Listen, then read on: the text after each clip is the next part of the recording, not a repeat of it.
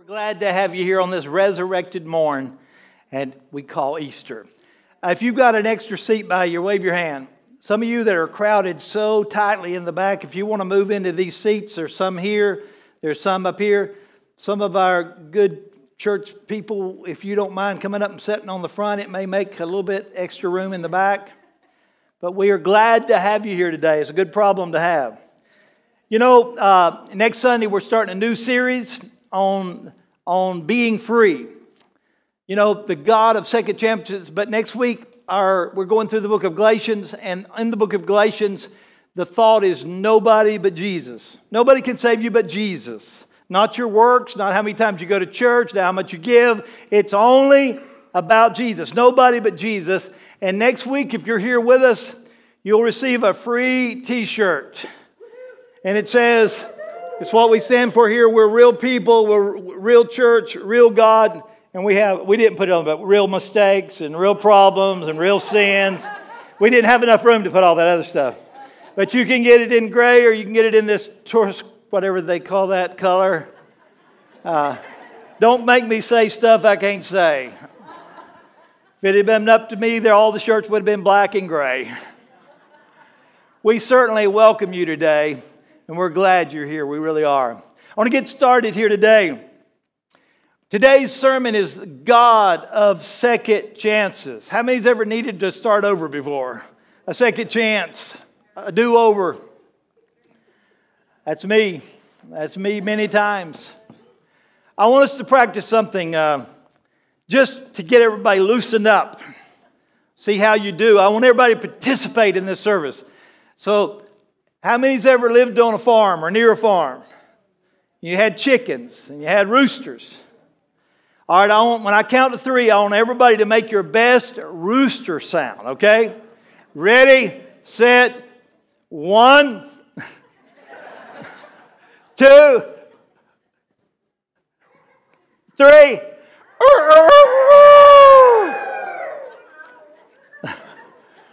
Some of y'all got some mighty funny sounding roosters at your house. Today, I want to talk to you about famous failures. if you're going to be famous about something, be famous failure, you know. Some of you have already been there before. You know what I'm talking about. But Today I want to talk about Simon Peter. You know, Peter in the Bible. You, you may not have been around church a lot, but you know Peter, right? Uh, Peter, Peter is the one that uh, he was in the boat and it was stormy and he saw Jesus or somebody that looked like Jesus coming towards him and he said, "Hey, if that's if that's Jesus, if that's really you, and you know, bid me to come out on the water." And so Peter just stepped out of the boat and started walking towards Jesus. And he got a little ways and then he sank. Uh, and he failed. and he got wet.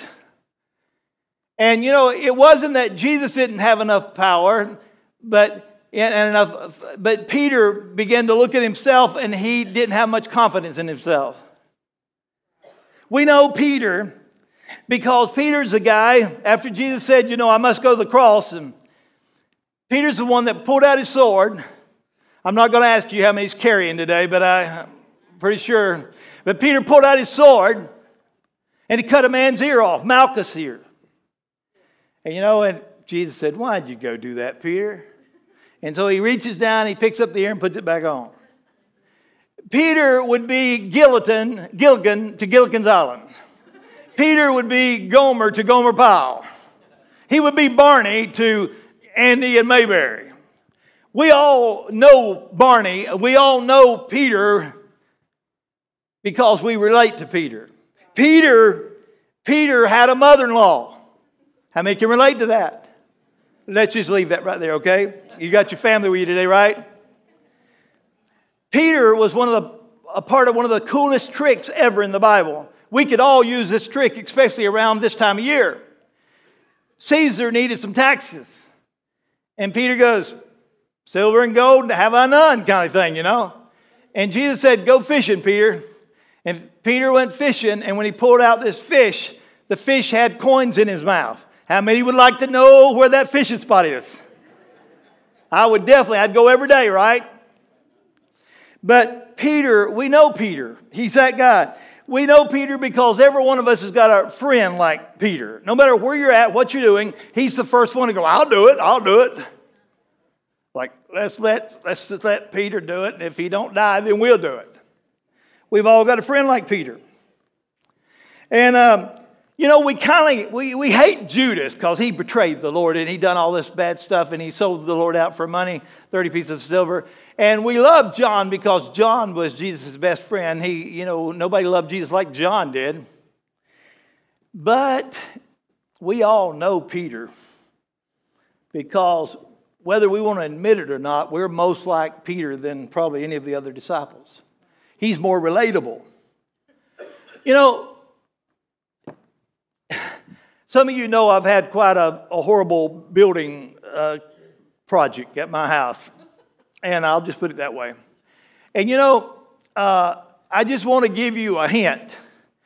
If the building people that's building your house has changed their building uh, company's name three times in the last six months, you might have a problem. When Jesus chose his disciples, they were made up of the most shady, you might say, broken down misfits there ever was. So you find quite a bit of this happening in the New Testament where when Jesus calls someone, he goes, Okay, I'm going to call you Simon. First thing I'm going to need to do is change your name. Nobody's ever going to follow us because they know you. So from now on, your name's going to be Simon which means Petro, means rock. And Peter, whether you believe it or not, upon you and people like you, I'm going to build my church. And Peter goes, Who, me? And the other disciples go, Are you sure him? You know, when I get to heaven, a lot of things I want to ask Jesus, but one of the things I want to ask Jesus is I want to ask Jesus, Jesus, why? I know you, I know you choose people. But I want to know why you choose to choose the people that you choose to choose. Because Jesus, personally, if I was you, I wouldn't choose some of the people that you chose. And he's probably thinking, yeah, that's what I thought about when I called you. That's what I thought about when I called you. So some of you here today, and you may be using a different name. That's okay. No matter what name you use, you're welcome here at Grace. But we, we, we understand Peter. And I am so glad that I checked it out. Jesus did not call Peter or change Peter's name from Simon to Peter after he sunk like a rock walking on the sea. That would have a whole different effect, right?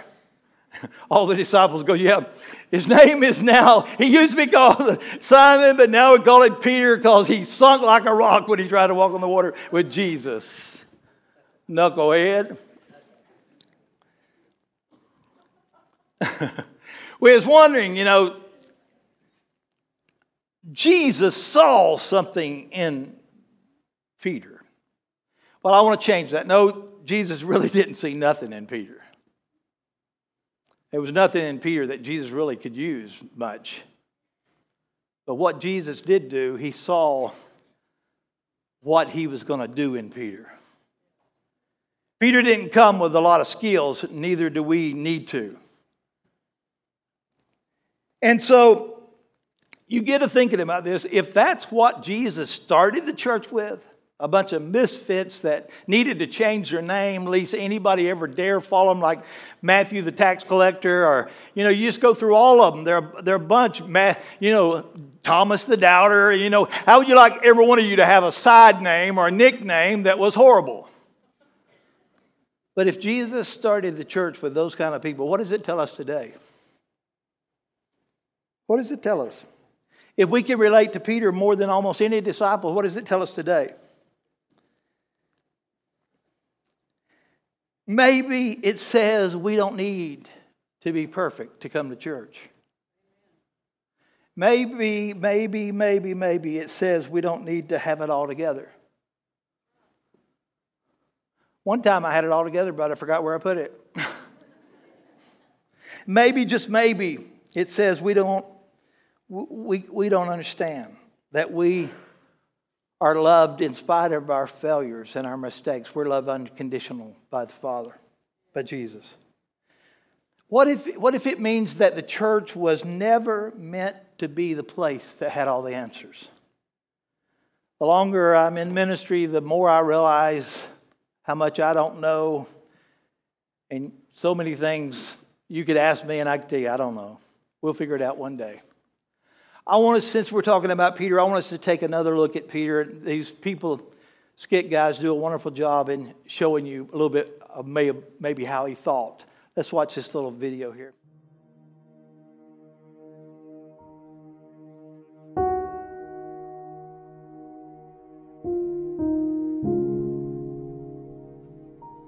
They say a rooster crowing is God's wake up call.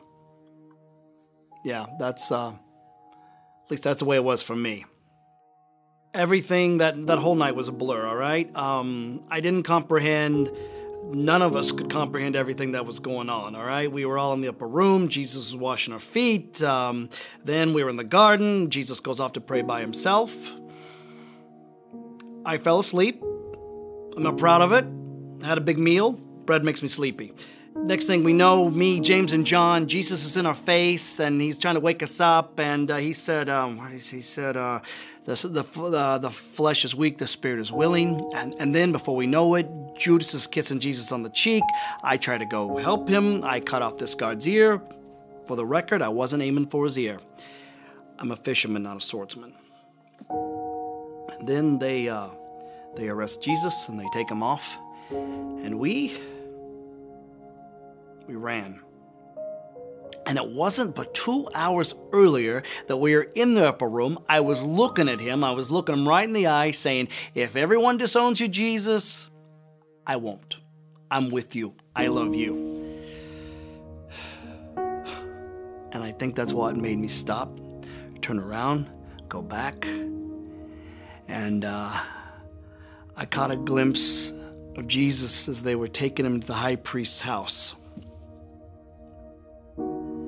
stood at the gate,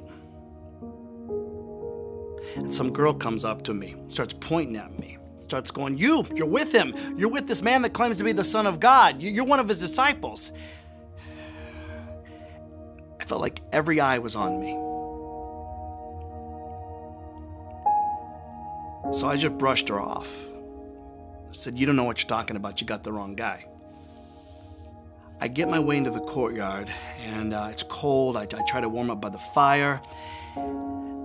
And then there's this guard that recognizes me, and he is uh, from the ear incident, you know, and starts going, Get him, get him, he's with him, just arrest him, get him. And I'm like, You don't know what you're talking about, all right? I wasn't with him. It was easier the second time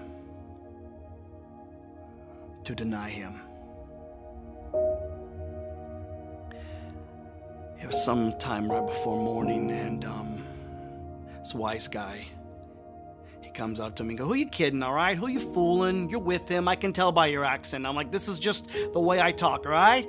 And, and the whole night, they kept pushing him around. They kept beating him. They kept spitting on him, throwing insults at him. And I couldn't take it anymore. I had enough. I was tired of people accusing me, looking at me. And I, and I just, I said a few things that I'm not proud of, but I was like, Leave him alone. You don't know what you're doing, all right? Just leave him alone. I wasn't with him.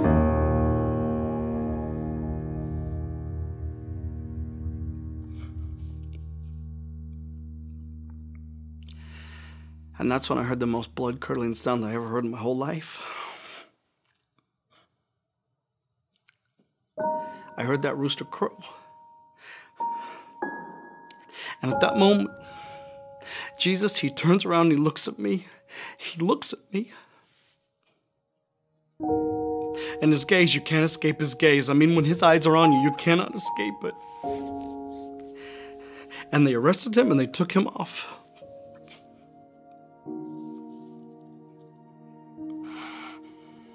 I will die with you, Jesus. As everyone, if everybody disowns you, I will die with you. What a, what a joke. I mean, what would you do? At that moment, at that time, I ran. I ran so fast, I ran so long.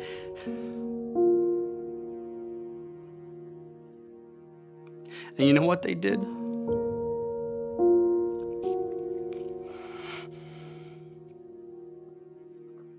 They killed him.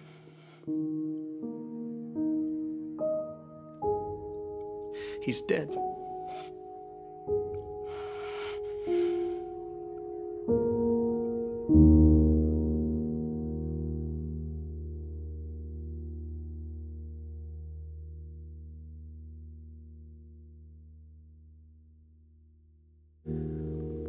all my helpers out there that let me hear you one more time with the rooster's crow.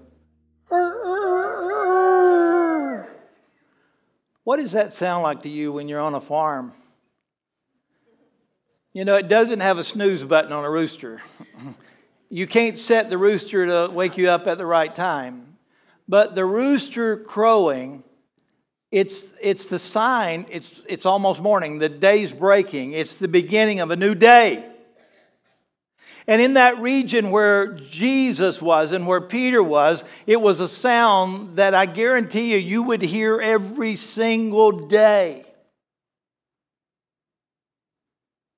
Have you ever thought about the fact that Peter now has to wake up every morning to a rooster crowing? And what that entails, what that means for him.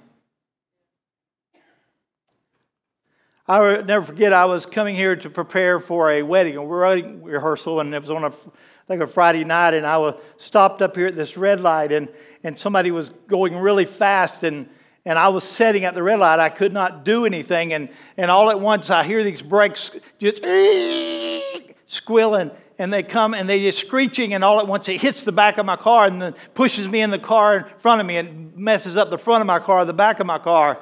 And I get out, and and I'm kind of feeling a little weird. And I come and I try to do the rehearsal, and finally I have to go to the emergency room, and I have to have, uh, you know, chiropractor and muscle therapy and all this kind of stuff to try to get myself back where I can walk.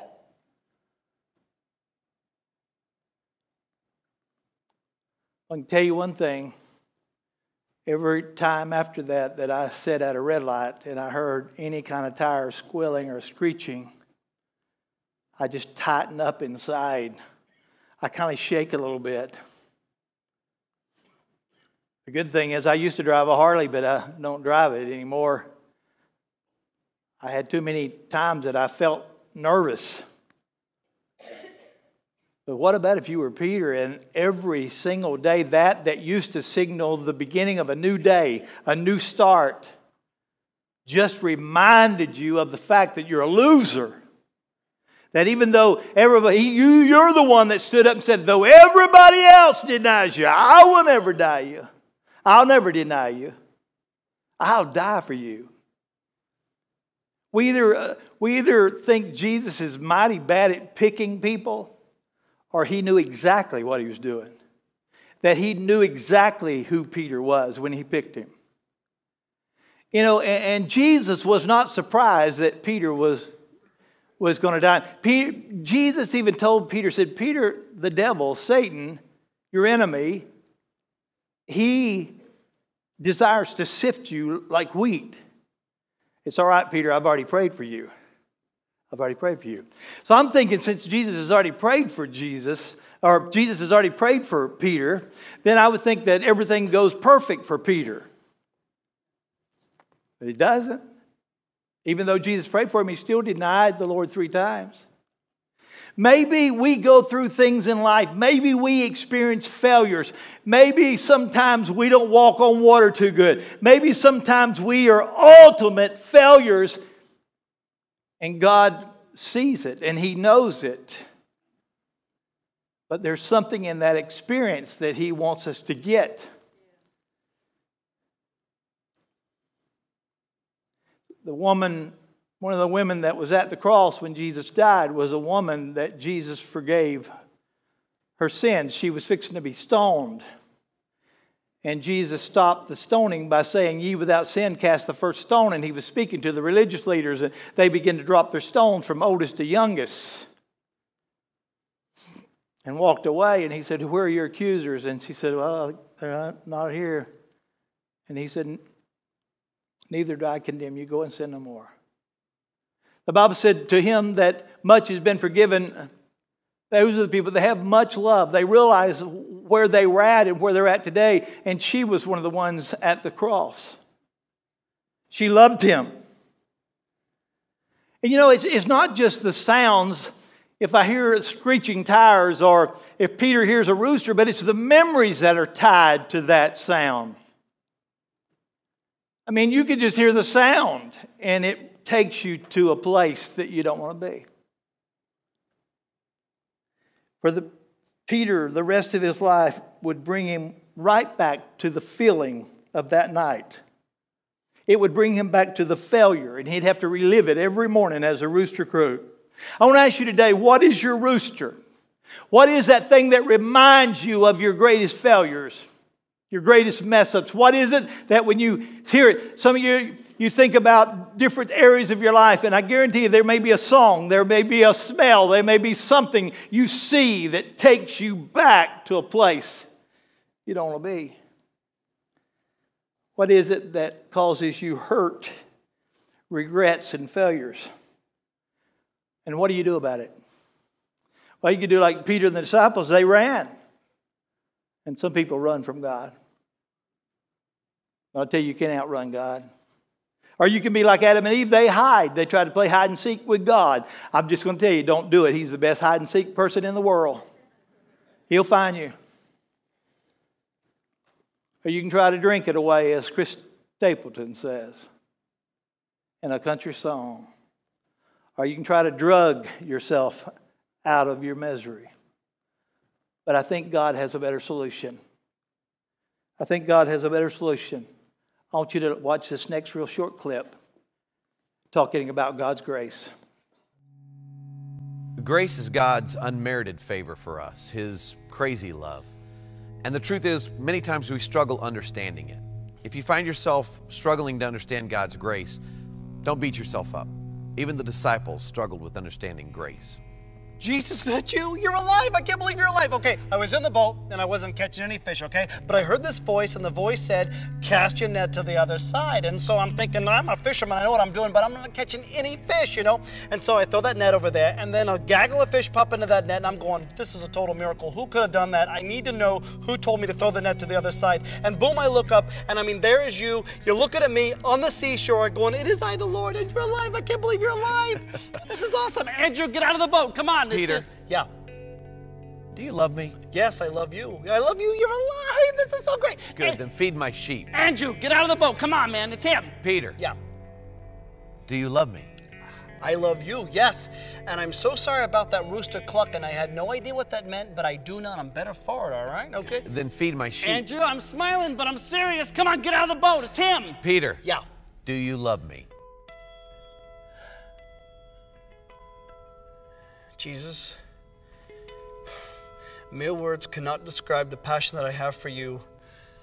I love you. You know everything. I love you. Good. Good. Then feed my sheep. I didn't even know you had livestock.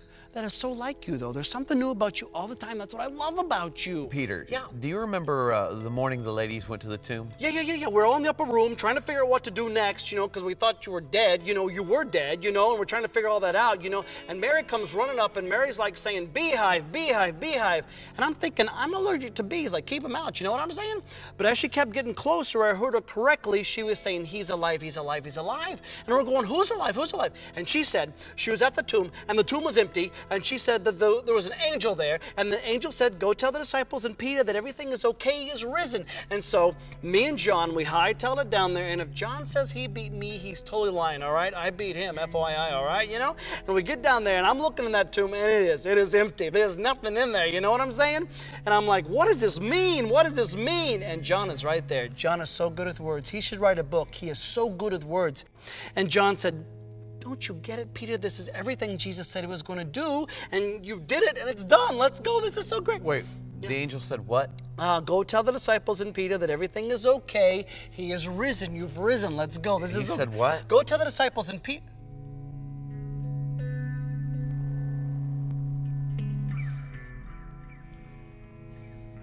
Go tell the disciples and Peter. You said my name. Why did you say my name? Peter, that's grace. No, no, I don't I don't deserve that because that night people kept coming up to me asking me if I belonged to you, if I was with you, and I kept denying you left and right, all right? No, it'll take me my whole life to make up for what I did. It was unforgivable for No, what I did. No. What I did on the cross was meant to take what is unforgivable and make it forgivable. That's my grace. It's not about you, it's always about me. That's grace, Peter.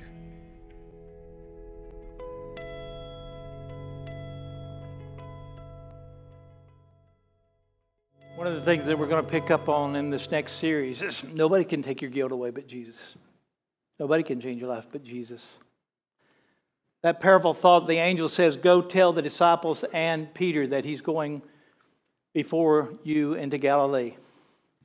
I don't know about you, but I get to thinking about that and like, you know, why, why, why Peter? You know, I, I could understand if you could like, go tell the disciples and Herod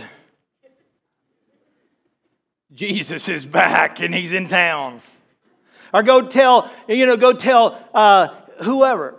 Or, or go tell, go tell the disciples and John, because John was my best pal.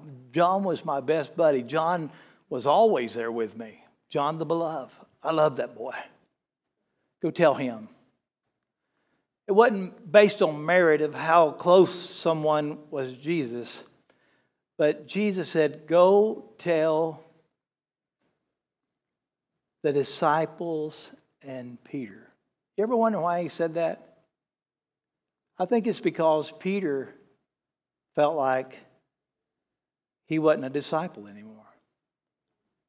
He felt like he had failed the Lord so miserable that God would never have anything else to, to do with him. I think he felt that way. Go tell the disciples and Peter. And, and when you think about that, I, I think it's true. You know, you think about that and Peter, those two words changed his life. Go tell the disciples and Peter, why did you call my name? Jesus knows every one of you here today, and it's not a mistake that you're here. You're here because God wanted you to be here.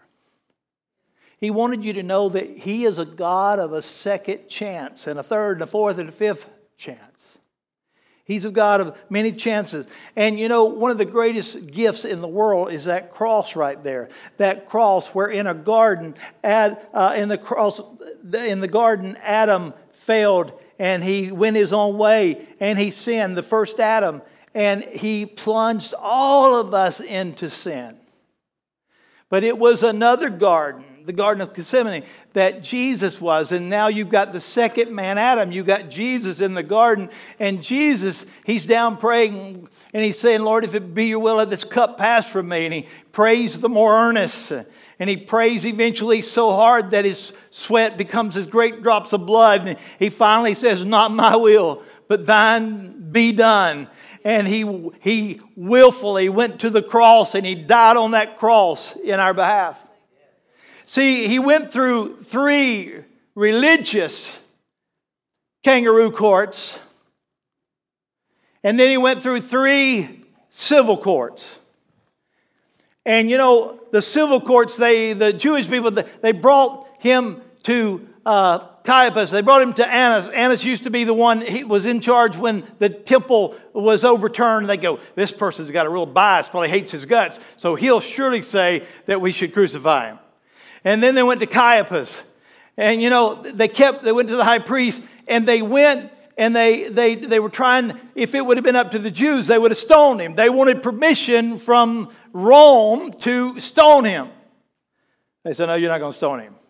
And so they, they, they took and they questioned him, and all three times in the civil court of the land, they came back with, We find no fault with him.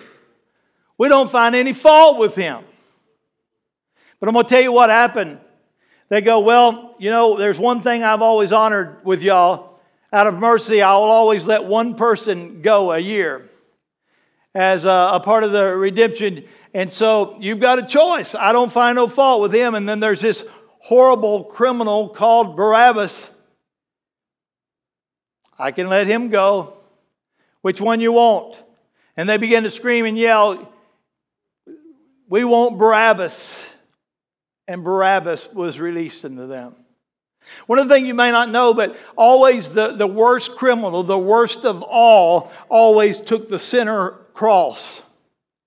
And so Barabbas would have been on that center cross, but since Jesus was there as a substitute for the meanest scoundrel robber in town, they put Jesus in his place on that cross.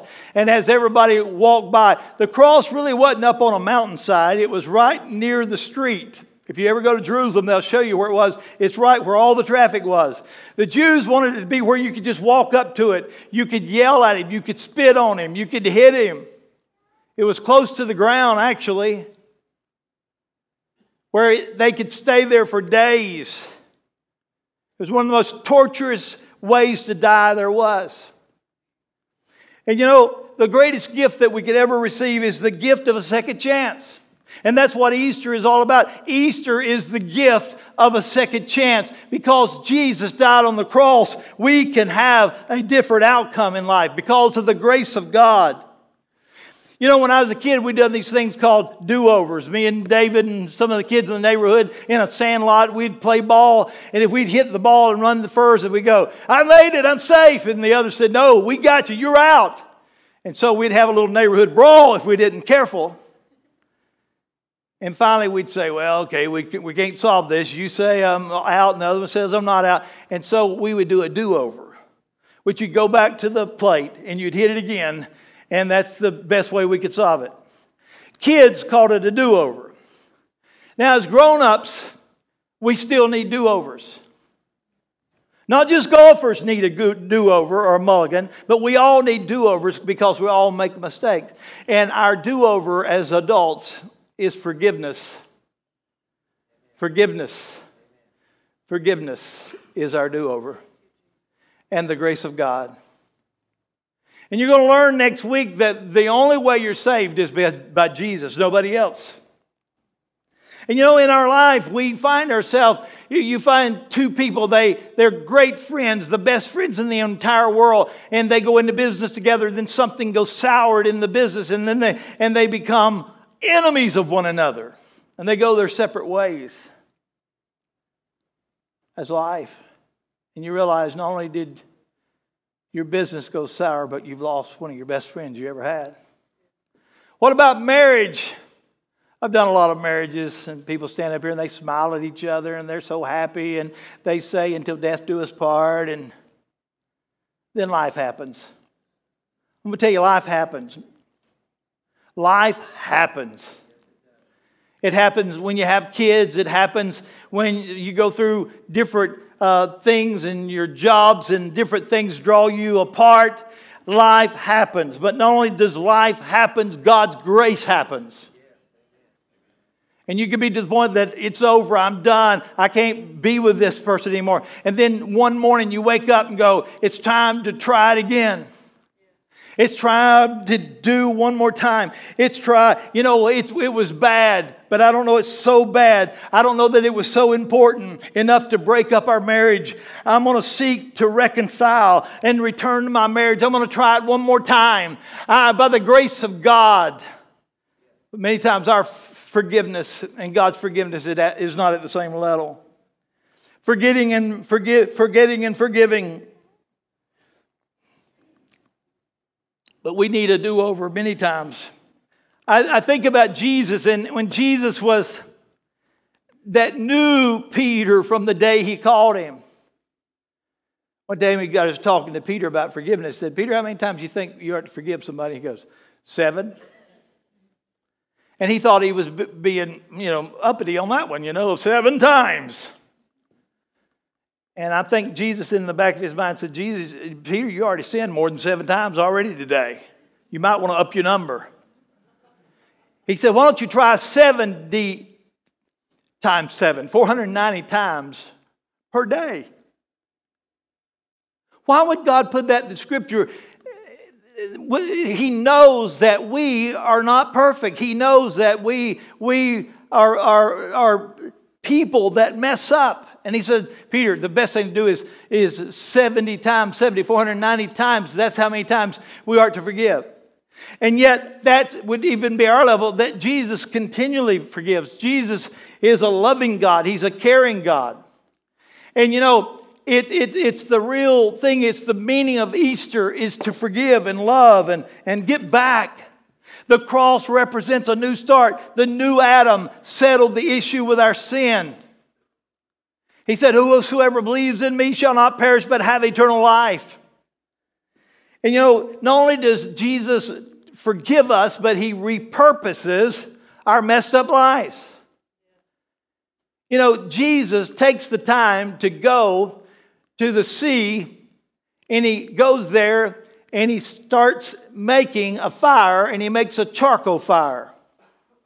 There's only two places in the Bible that mention what kind of fire it is, and that's at the fire where Jesus denied the Lord three times. It said it was a charcoal fire. So Jesus goes to the seaside and he gets down there and he builds a charcoal fire. And you know, he's already got fish on that fire. You don't know how important sitting down at a table meant to people in biblical times. Matter of fact, if you shared a table with someone, if you shared a meal with someone, that means that your acceptance of them, that, that they're, they're, they're important. They're, you, you know, and that's some of the things that they'd get on to Jesus about is the people he went and had meals with. But here we find Jesus going back, and Peter has already given up on the, the, the, the, salvation thing and the ministry thing and the following Jesus thing, and he's out there fishing. And he's been out there all night and hadn't caught anything. And Jesus said, Hey, cast on the other side. Well, I've been on one of those boats that they went out on the Sea of Galilee. It's only about, I think, 14, 15 feet wide from this side to that side. What difference is about 15 feet going to make when there's fish under the boat? Peter goes, I think I know fishing, but shoot, I've been out all night, ain't caught nothing, I said, might as well try it. And he threw the net and he caught more fish than he could actually bring into the boat. And at that moment, at that time, he knew it had to be Jesus. And he jumped back and ran. A lot of times we think when we do things wrong that God penalizes us. What if he blesses us? What if he blesses us so much? He said, it's the goodness of God that brings people to repentance. What if God's just so good to us one day you just sit back and breathe and go, God is so good to me, and I so don't deserve it.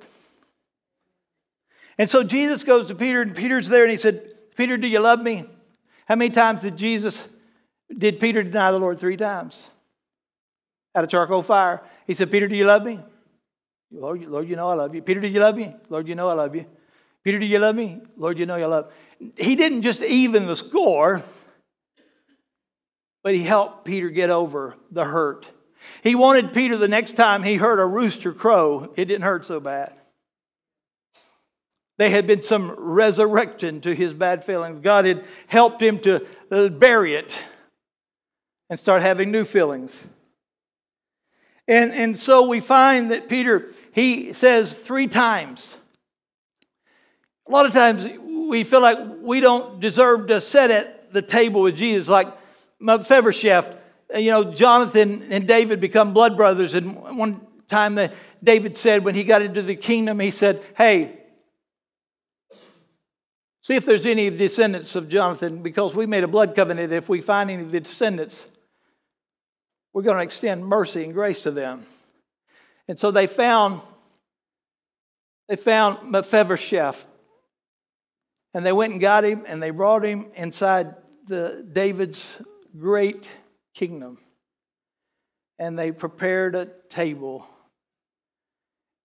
and they let him eat with him. And David said, From this day forward, I'm going to give you land, I'm going to take care of you. Now tell me what Mephibosheth did to deserve that. Not one single thing. The only thing that made the difference was David and Jonathan made a blood covenant was it's symbolic of Jesus going to the cross and shedding his blood for us. When we take communion, we say, This is his body that was broken for us. when we drink the, the, the red, bloodish looking juice, we say, This is the blood that was shed for me. And you know what it means? It means that we now have a place at Jesus' table. We have a place at Jesus' table. Aren't you thankful for the amazing grace of God? Not only does God want to restore you to your salvation if you've wondered, like David wondered, he said, Lord, restore me to my salvation. He was always there for David. David just felt far from God. I think about one of the, the, the you're talking about big failures, Saul in the Bible. There's nobody hated the movement of God more than Saul. Nobody. Saul was having Christians killed left and right. You would think if you were killing Christians, you would be on God's naughty list. No. Did God kill Saul? No. He had to change his name, though, to Paul. But he didn't kill Saul.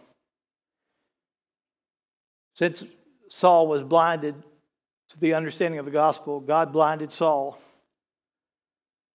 and explained to Saul and redeemed Saul and caused Saul to see the resurrected Jesus.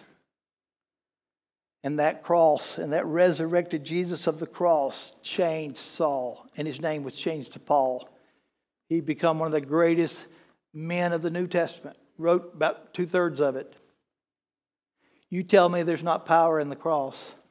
You tell me that God that God can't change lives. I'll tell you you're wrong.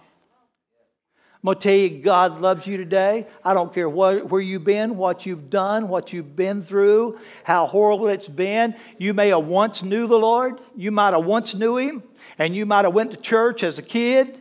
Uh, and, and now, today, you feel a million miles away. God knew you was going to be here today.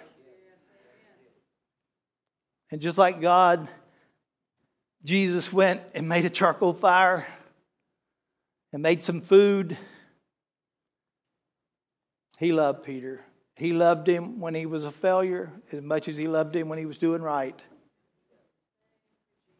Jesus loves you today, folks. I believe Jesus can take your bad memories and turn them into something different. Some of you look back and sometimes it you just can't hardly live to face another day. We need to call on the cross. The cross makes the difference. You know, the old timers knew that. They used to sing the song. They used to sing the song, The Old Rugged Cross, how they cherish the old rugged cross. I think it's been a long time since we cherished the cross and what it really means. That cross means that God forgives your sin yesterday, today, and forever. Whosoever believes on the Lord Jesus Christ shall be saved. In just a moment, we're going to give you an opportunity to go by, and we got flowers everywhere up here. Thank you for bringing them. We had some. I want you to pick out a flower, your favorite flower. I don't care. Go whatever your favorite color is. We're going to just put it in the cross. They did this after first service. We started with a bare cross. Except for the staff, put a few on to start with. I want you to close your eyes for just a moment. If you're here today, and to be honest, you feel a million miles from Jesus, and you need a second chance, I want you to raise your hand real quick. Just raise it up and put it back down. Thank you, thank you, thank you, thank you. Thank you, all of you. You may be here today and you've never, ever committed your life to Jesus Christ. This is a great day for you. It's a great day for you. This, this morning, some brought some friends, and uh, Sheila brought one of her friends, and her friends accepted Jesus Christ up here. It was a great day for her and a great day for Sheila. Jesus loved you before you got here. Jesus loved you before you ever come to church. But he wanted you to get here. He wanted you to surrender your life. Not only the Lord want to save you, He wants to repurpose your life and do something great with it. That's what He's been thinking of. You go, well, God could never use me. You want to bet? God's going to use your failures and your mess up. Nobody understands drug addiction but a drug addict. Nobody understands divorce but someone that's been through it. Nobody understands uh, uh, the going down the wrong road of sin but those that's been down to it. And you will be the one that have a heart for those that you work with and you're around. Jesus is the restorer of our lives. I love this, and this may have been Peter, become Peter's favorite verse, being that every day there was roosters crowing Lamentations 3 21 and 23 has become my favorite verse too. It says, But this I call to mind, and therefore I have hope. The steadfast love of the Lord never ceases, His mercy never comes to an end. They are new every morning. Great is your faithfulness. Great is your faithfulness. I'd like for my prayer team members, my staff, all those that can come to come up and just spread out all across here. If you ask Jesus Christ in your heart today, I want us all to stand for just a moment. For those that may be new here, can we just say together as a whole congregation, Dear Heavenly Father, I believe you died on that cross for me. And I thank you. And I surrender my life to you. If you can use me, I'm willing. In Jesus' name, amen. We're going to give an opportunity for people to pray. And at a certain time, after we prayed for some people, we're going to give all of you in the building a chance to come by and put a flower in this cross. We're going to fill it up. I want you to go back around to your seat and be seated. We, we can start over here at this side and keep going and keep going because we're going to have the children come. And we want you to see your children walk up here and put it in because they're bringing the children down and they're all going to put a flower. They've been told about this and they're ready to do it. And it's the most precious thing in the world to see children do this. We're going to beautify. We're going to take that horrible instrument of torture and turn it into something beautiful. This picture back here, years ago, we did this. We all wrote down things that bring back horrible memories, things that hurts, things that are painful in our life, and we put it on little pieces of paper. We took it at a certain time of the service, we tore it up and threw it up in the air. God, by your grace and your help, I'm free of that. Afterwards, we videoed us picking up all those pieces of paper. We had an artist Marino, and she took those little pieces of paper and she made that portrait right there.